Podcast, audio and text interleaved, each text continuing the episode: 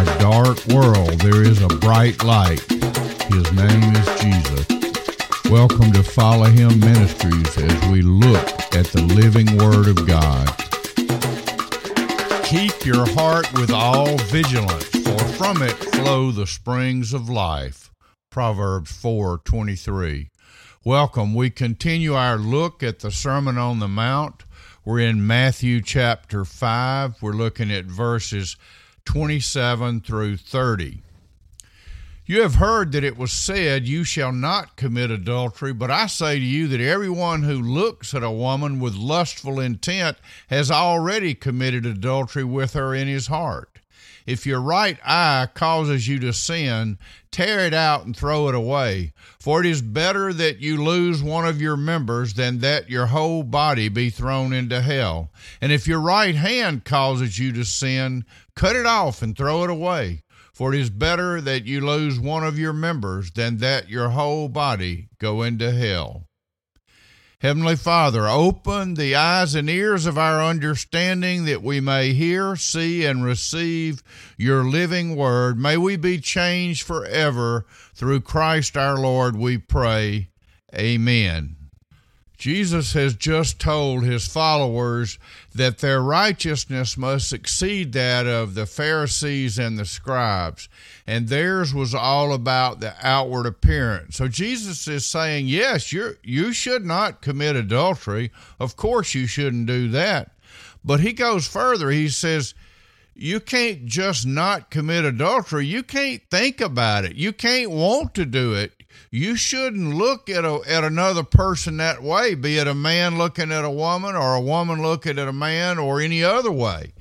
He said, when you look at them with lustful intent, when you look at another person with lust, you've already committed adultery with that person in your heart.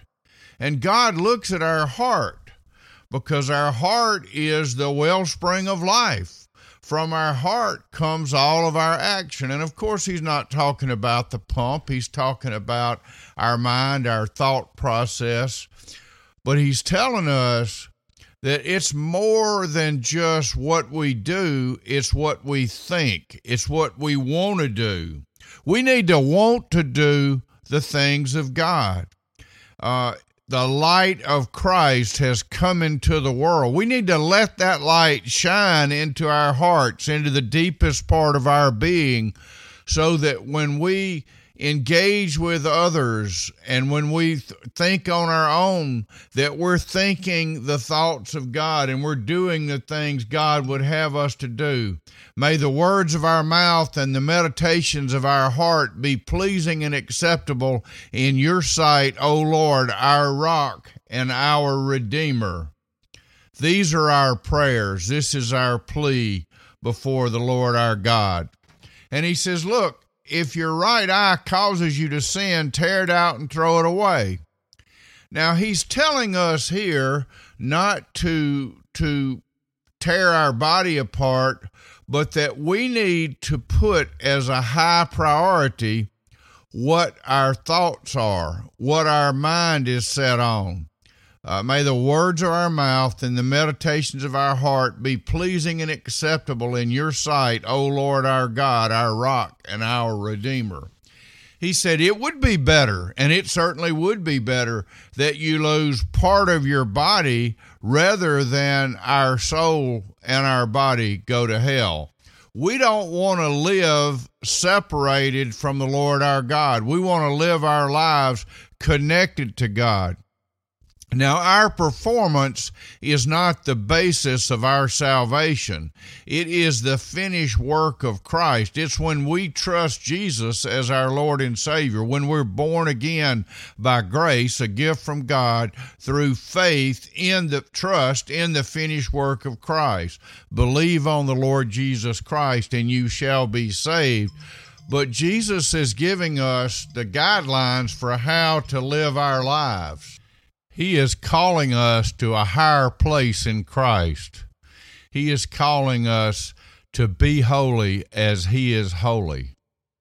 But again, our performance is not the basis. But if our performance is consistently away from God and towards the things of the world, then we need to evaluate have we truly been born again? But if we've been born again, nothing in all creation can separate us from the love of God in Christ Jesus. We're not going to lose our new birth, we're not going to become unborn. But God has called us to live a holy life and our hearts are where the action is. Our hearts are where our our thoughts are formed and from those we take our action. So we want to keep a clean heart.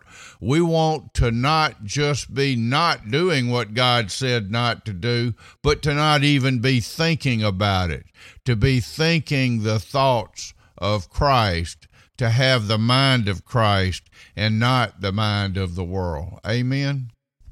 Jesus said, Go and make disciples. And he told us that he would be with us even to the end of the age.